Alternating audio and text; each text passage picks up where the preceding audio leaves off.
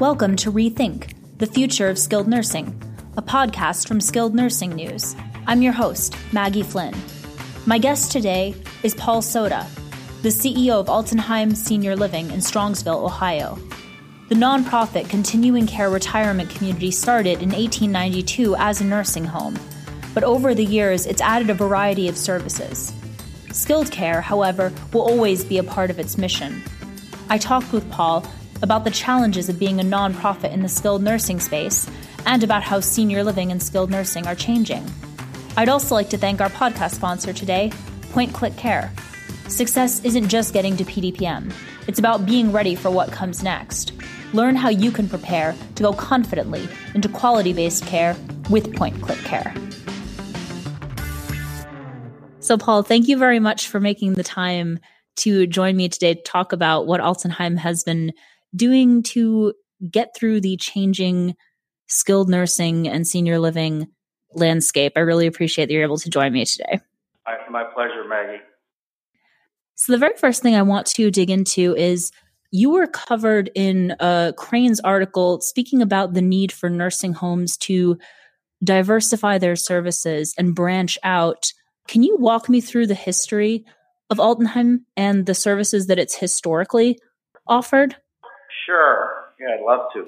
Altenheim is a not-for-profit organization.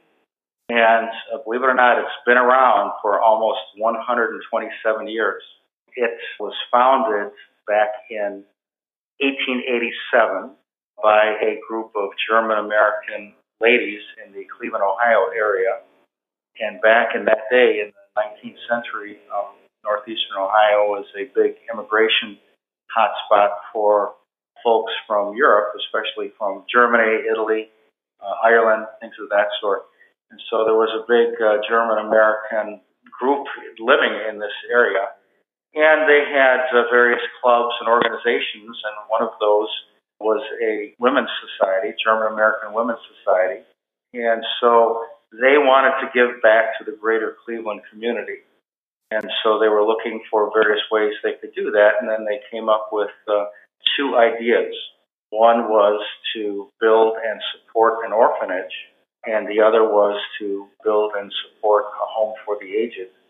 And uh, that's what our name is, uh, is uh, even today, Westside Deutsche Frauenverein, doing business as Altenheim. And what all that means is uh, a Westside German-American Ladies Society, and Altenheim means home for the aged in Germany.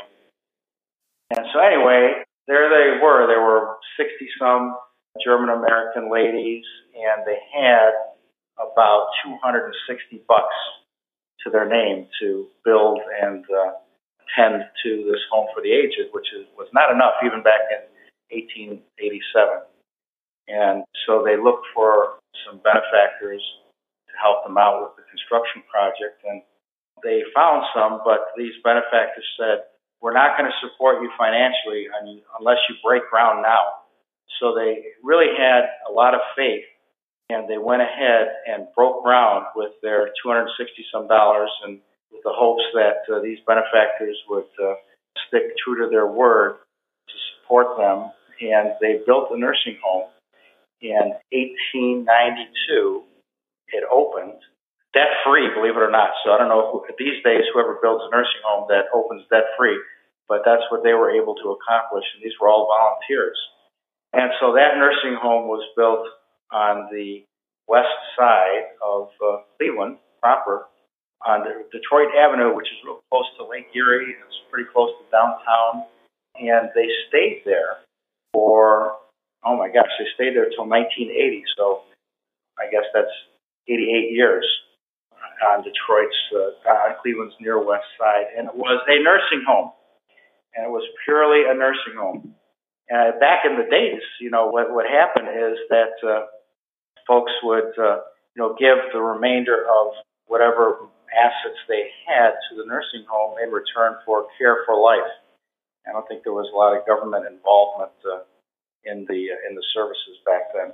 But anyway, so it started out as a nursing home, and it stayed that way on Cleveland's near west side for eighty-eight years, and then finally, at that time, the volunteers who were members of the board of directors and still the Ladies Society, which remained involved with the organization and still is today as one of the main volunteer groups, said we've got to upgrade our, our facilities. And so they found a nursing home in a suburb of Cleveland, which was newer, and uh, they sold the land that they were on to a hospital, an, a neighboring hospital, and uh, moved over to an existing nursing home in Strongsville, Ohio, which is a suburb of Cleveland, southwest area. And so we have uh, been in Strongsville, Ohio ever since nineteen eighty. So let's see, ninety, two thousand, two thousand ten, so like thirty-nine years. And uh, again, we started out as a nursing home, but kept building that nursing home business. I don't know how many beds they originally started out with, but we kept building and building over the years. So today we have one hundred seventy skilled nursing beds, which is almost like two nursing homes, if you, if you will, because, you know, most of the, uh, I would say, you know, the, the average nursing home size, at least around here, is probably about uh, ninety-eight beds, one hundred beds. So it's almost two nursing homes that we have in, in one facility here. So the history of Altenheim has always been as a home for the aged and for forever, for about one hundred years or so. That meant nursing home, and that's the only business we had up until more recently. So can you talk a little bit about when Altenheim began to expand outside what might be considered the traditional nursing home? And what Sure. services did you add first, and why did you add those services? Well, I've got to say my involvement with Altenheim, first of all, so to give you a little background on where I'm coming from, is uh, I served on the board of directors for about thirteen and a half years, and I served as president of the board of directors for about half that time. And again, that was a volunteer position, and it happened that way because I was very active in the German-American community, which is still rather strong in the northern Ohio area, and so I wanted to give back to that community. And so when I joined the board back in the nineteen nineties, we were seeing that the industry was starting to change and that consumer expectations were changing. You know, back in the day, uh, there were four or more residents living in one room in a nursing home. And, you know, it was very institutional, it looked like a hospital setting. And so that wasn't cutting the mustard anymore. And uh, people didn't really want to stay in that type of an environment if they didn't have to. And I don't blame them. Who would? And so the advent of assisted living, at least in this area, came to the forefront. And even though it was rather slow at the outset, um, some providers were looking to expand in that arena. And so Altenheim was one of them. And uh, back in, uh, by two thousand one, we had completed our first assisted living project, which is called Schirmer Place at Altenheim. And the way we did that was we bought some uh, neighboring parcels of land. We live in a uh, residential area to a large extent. And so we would, when available, um, buy parcels of uh, you know, houses that neighbored our property. And so eventually we built up our campus to about sixteen and a half acres and uh, built Schirmer Place at that time, which was a sixty-unit assisted living facility. We call that residential care facility in Ohio, and uh, that would and those are apartments. So instead of having you know a room that one might share with a stranger, these are apartments that one could share with one's spouse and uh, or significant other. But it provided for much more privacy and a much nicer setting because instead of just a single room, you had a little kitchenette, you had a living room, you had a bedroom, and a big bathroom. You know, even in the nursing home, sometimes uh, bathrooms weren't private. They're, they're uh, Jack and Jill bathrooms are shared with the neighboring rooms. And so we built that, opened in, in two thousand one, and thankfully the, it filled up uh, within the first several months. And that was kind of cool. So that was our first venture beyond the skilled nursing. And so then we continued, uh, continued on after that uh, up to the present day. Completed our last construction project last summer. What was that construction project? All right. So, I mean, so I guess I'll just uh, keep going on, on how on how Altenheim expanded its services. So, you know, more and more we saw that uh, the consumer demand was for more privacy and better types of living arrangements and accommodations and services. And so we expanded the, the Schirmer Place probably about four or five years ago. We added uh, twenty-five additional assisted living apartments. So in that, so now we have eighty-five apartments on our campus that are assisted living. And again, those were within, you know, within, a, I would say, three months of opening, those were all filled, uh, which is good for us, right? And good for the consumer. But, I mean, there's a there's a second reason that we decided to do that. It was, you know, consumer demand. Obviously, you've got to, if one wants to be in business, one has to provide a service that consumers want. And I think that's one of the issues that nursing home organizations have been slow to deal with. You know, they, you know, a lot of nursing homes think that, yeah, well, we're just going to keep providing the service that we've provided for the last fifty years and hope for the best, but it's not going to work. You know, within the next several years, uh, I have a feeling there are going to be a significant amount of uh, skilled nursing home providers that are going to go out of business unless they change their mindset.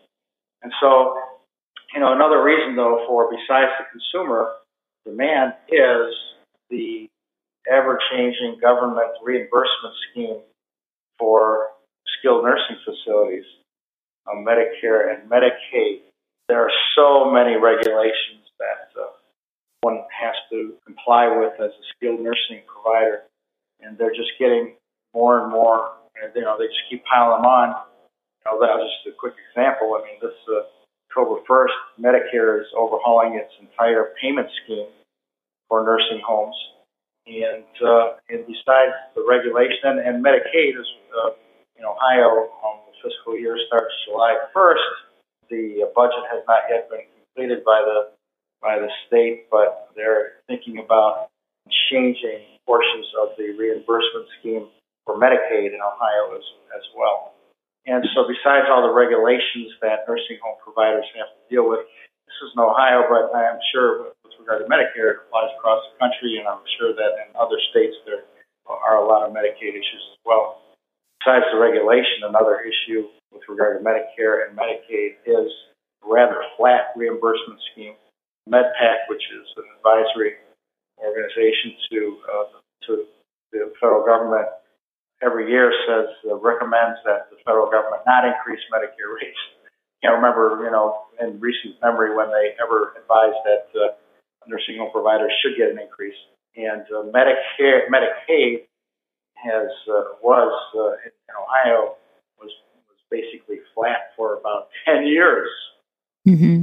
So, you know, last year we got a little bump, and this year we may get a small bump as well. But when I say a small bump, I'm talking, I just estimated, even though the state budget hasn't been completed, and it won't be completed until close to the end of June, that I'm going to get, at the Altenheim, is probably going to get an increase of about one point three seven percent of Medicaid rate. So, you know, one point three seven percent in increased revenues doesn't do a lot when folks expect a three percent increase in wages every year, and pharmacy bill goes up eight percent every year, et cetera.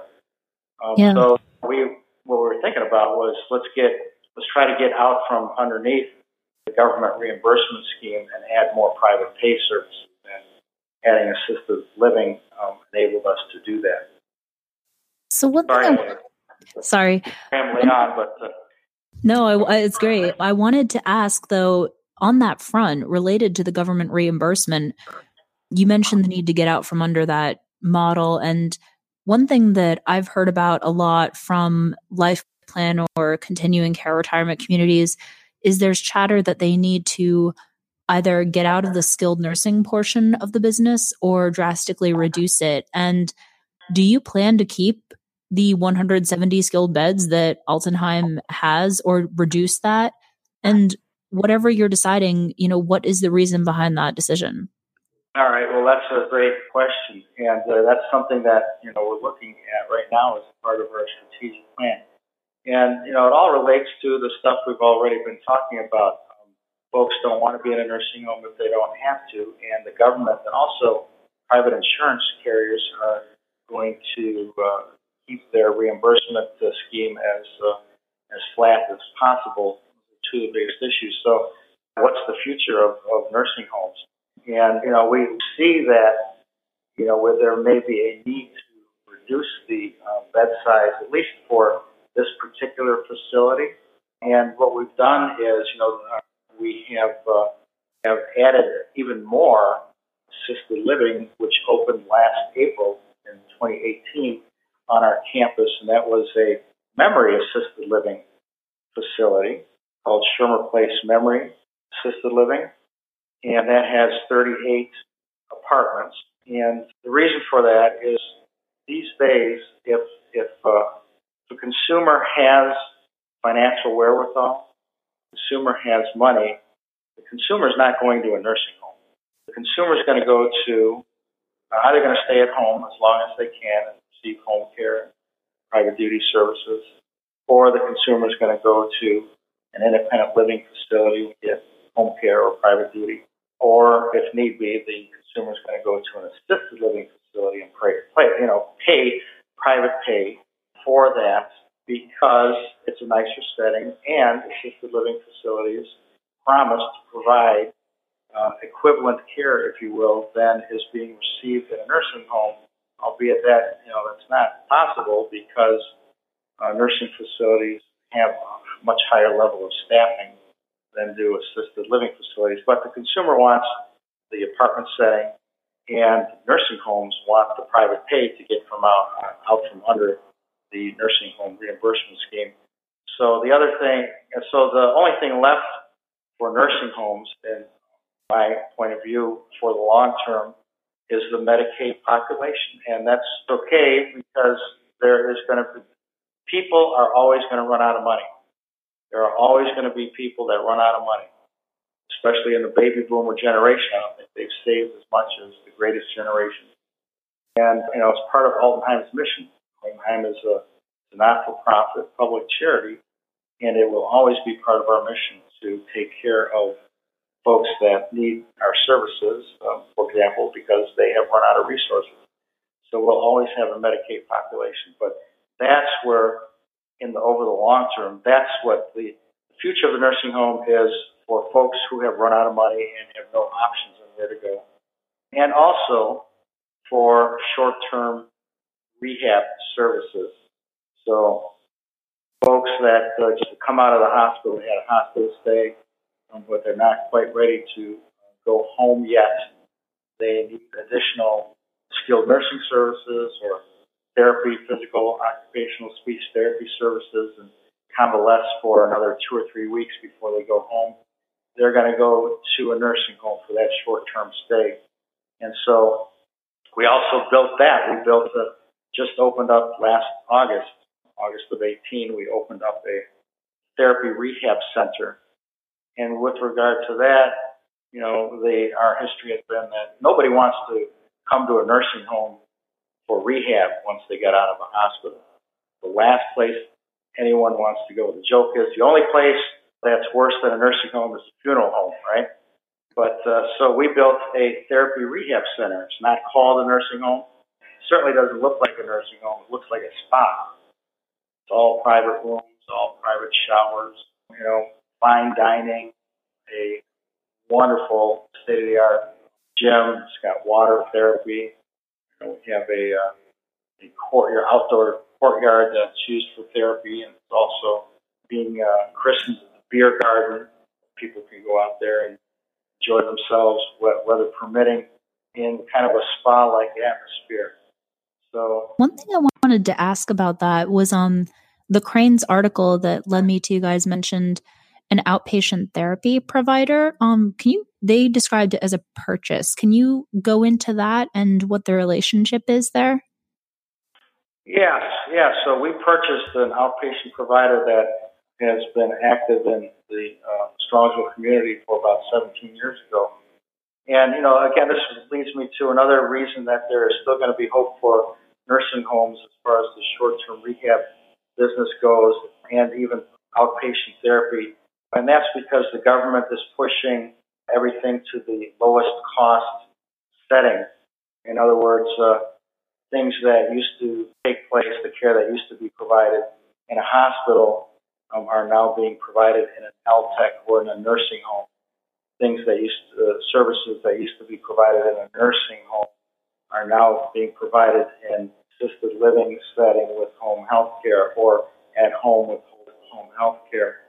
And, you know, surgeries these days, I mean, for example, you know, orthopedic surgeries, many times uh, they used to have some inpatient stay involved with those, whether that be at a hospital or at a nursing home. Now it's like, you know, one day in and out, you go home with, uh, with therapy, or you get outpatient therapy. So because of the lowest cost setting initiatives, the uh, both the federal and state governments are pushing, you know, it's our, it's our plan to perhaps uh, to, to follow that and minimize perhaps the extent of services that are at the top end of acuity, uh, you know, you know, past the scene as where to go if, if one has a high acuity, such as a nursing home, and expanding into a lower cost setting because the dollars are going to follow there. And so outpatient is one of those lower cost settings.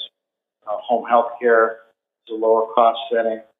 Independent living is something that we're going to look at in the future as a lower cost setting. Assisted living and memory assisted living we've already expanded into and may expand into in the future.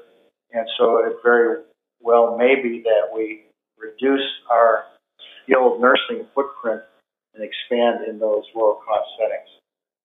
Gotcha. And one thing I wanted to note is that um, these are investments. They are not going to come free, and you are positioning yourselves for where you see healthcare going. Can you talk a little bit about the financial impact for Altenheim? I know the Crane's article mentioned that you reported a positive net income in twenty seventeen.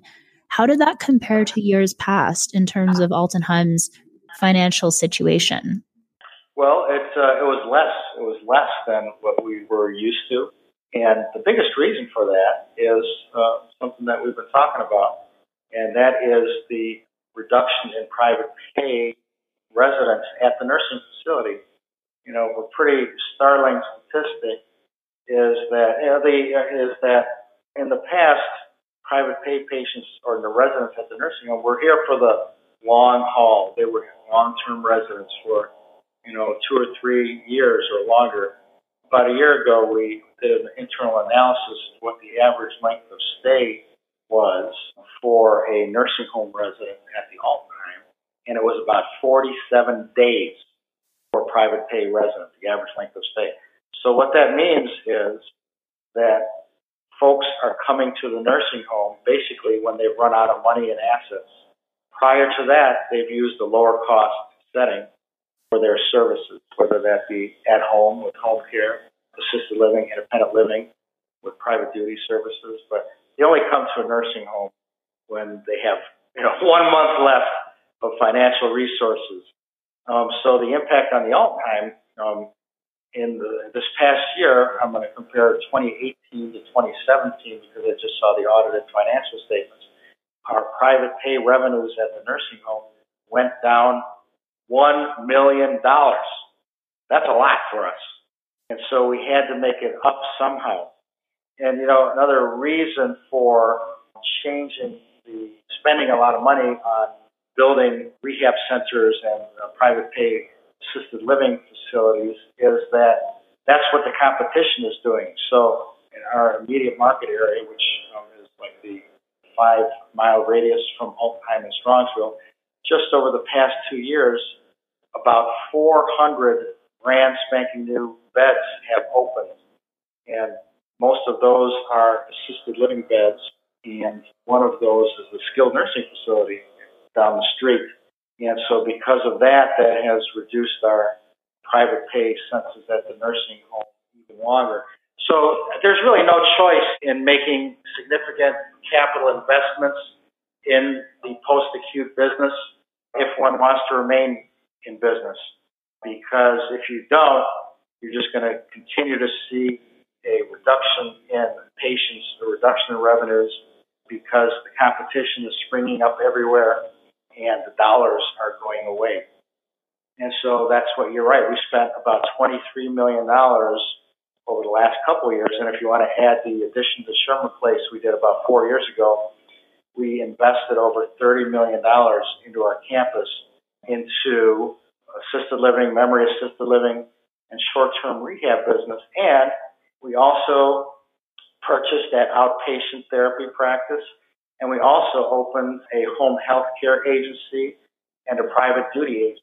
All that's been done in the past five years or, ago or so, and it's because it's such a rapidly changing business. But I wanted to mention to you that I have a feeling that some of these providers that are bringing up with new independent living and assisted living facilities are doing so just a little bit early. I think they're jumping, putting, they're really starting to be top heavy in their investments, uh, capital investments on independent living and assisted living facilities. I think they're jumping the gun just a few years too early. And let's think about that. I mean, who needs these places?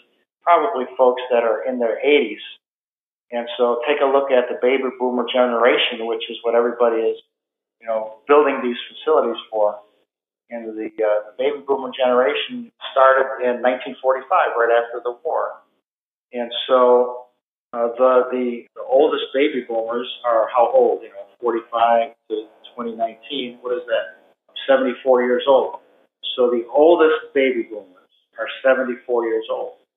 And they probably aren't going to need, you're not gonna, so we're not going to start seeing that big upswing in the need for assisted living services until those folks get it well into their eighties. So I think uh, some providers are probably at least six or so years ahead of the gun, and uh, I have a feeling they're going to see that, you know, six to ten years from now, that might be prime time to build. And even the youngest baby boomers, that goes to, you know, nineteen sixty-three, so those folks are fifty-six years old. So I don't think you're going to be seeing a lot of fifty-six-year-olds in assisted living facilities, and you're not going to be seeing them there for another twenty-four years.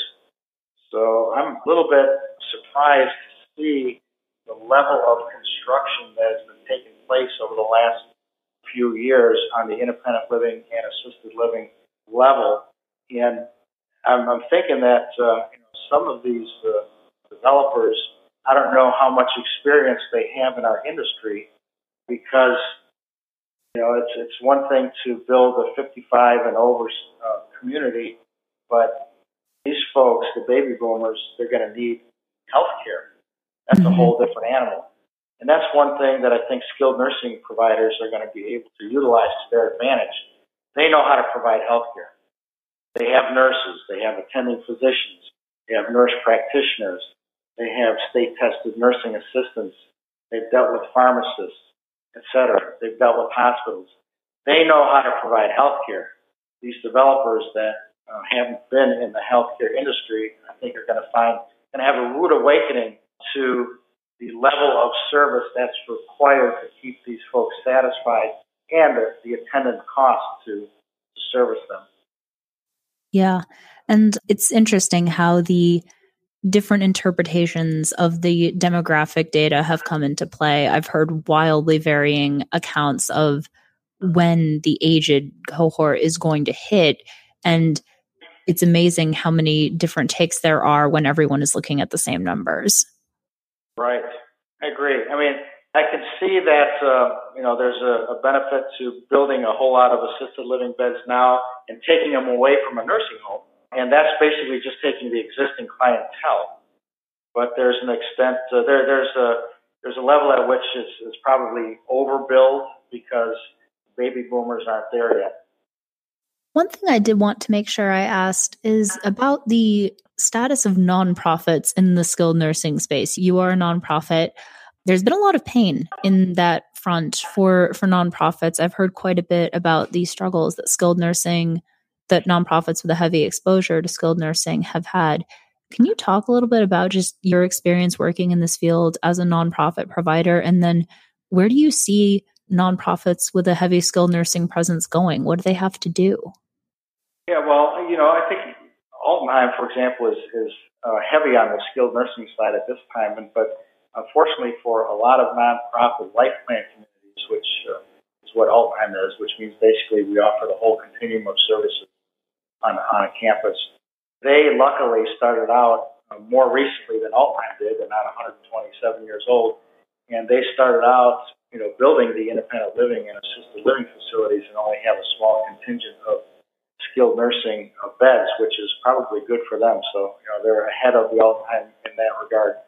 But, you know, some of the struggles that nonprofits have had, in my opinion, you know, and it's just my opinion, is that perhaps their leadership sometimes may not be as business savvy as some of the for-profit providers.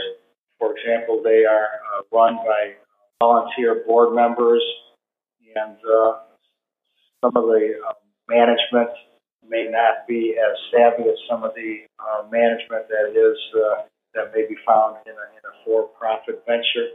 But I think that over the years, you know, more recently, you can see that that has been changing, and folks on the nonprofit end are uh, as as experienced and have as much expertise as, as anybody out there. Um, but on the other hand, you know, some of the benefits of being a nonprofit provider.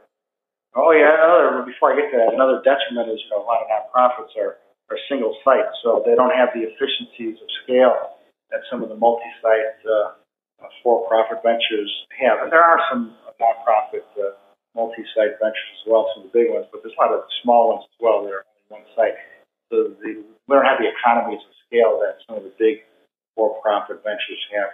But on the other hand, you know, some of the uh, strengths that nonprofits have with uh, that I really have come to appreciate is the fact that we can utilize our financial resources optimally for resident care.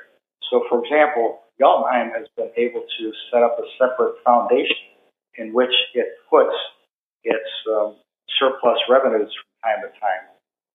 And that foundation can be used for various uh, things uh, to improve care. It can be used to improve facilities. It can be used to support services. It can be used to provide scholarships to staff. And, you know, uh, I, I th- and, you know, whereas in a for-profit facility, I'm not saying it's evil or anything, but uh, the one of the main objectives of uh, for-profit providers is to provide a return to the shareholders. So for-profit, we have to provide a return to the shareholders. Not-profit, you optimize the financial resources in service of the population that's being cared for. So that's that's a big benefit. And so, you know, historically at the Altenheim, what that's meant is we provide a higher level of staffing than a lot of for-profit providers uh, do, um, because we're going to invest in in that staffing because it's uh, it'll optimize care. If you don't have staffing, you're not going to have good care. But, and I think staffing, you know, that's something we haven't touched on yet, but that is going to be the biggest issue, in my opinion, over the next several years with regard to skilled nursing providers and other post-acute providers, um, you know, assisted living, independent living, home health care. Because, well, right now, the economy, the labor market is so tight. Uh, it's the tightest labor market. I just read an article Um, in the Wall Street Journal that said it's the tightest labor market in forty-nine years. Yeah, I was going to say staffing is an issue now, like let alone in the future. Right. So, and, and then you've got so you've got that tight labor market. I think the, the unemployment rate's like three point six or three point seven percent. I've read that uh, you know there are more than a million jobs, uh, job openings than there actually are applicants to fill them.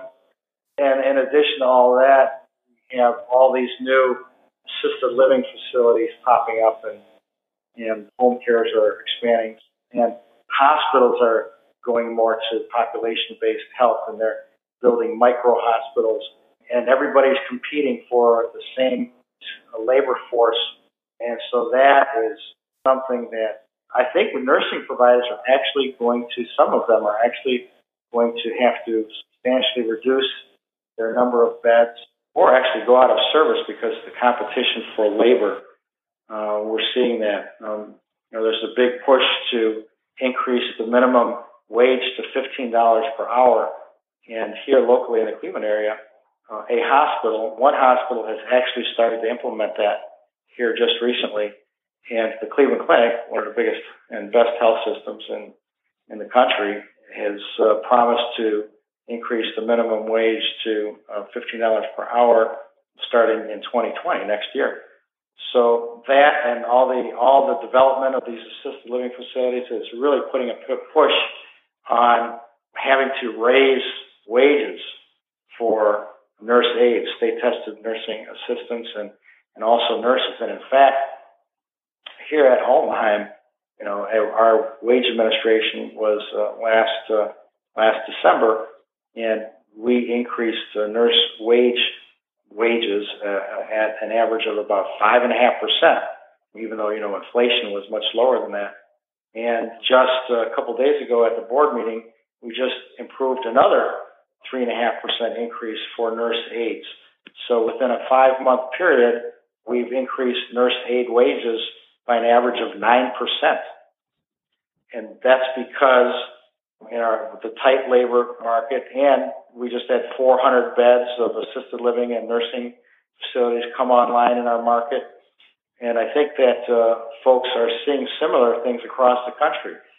You know, and that's not only with regard to nurse aides, which, by the way, hospitals in our area are starting to use nurse aides now, so that has even more competition for, for that service.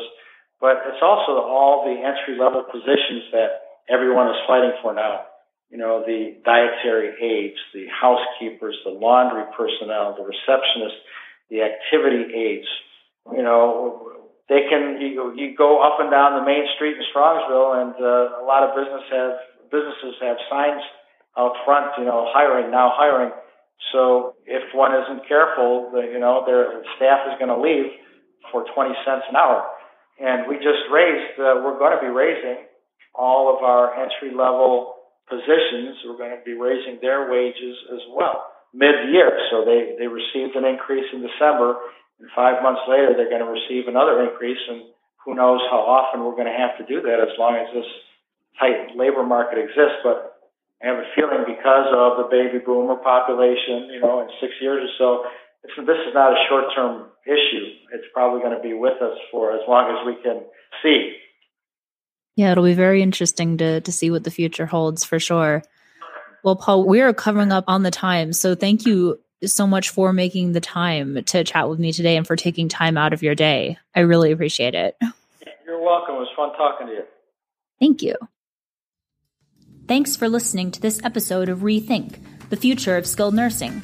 For more news and insights on the skilled nursing news industry, subscribe to our daily or weekly newsletters at skilled nursing news dot com. I'm Maggie Flynn, and this has been a production of Aging Media Network, Chicago, Illinois.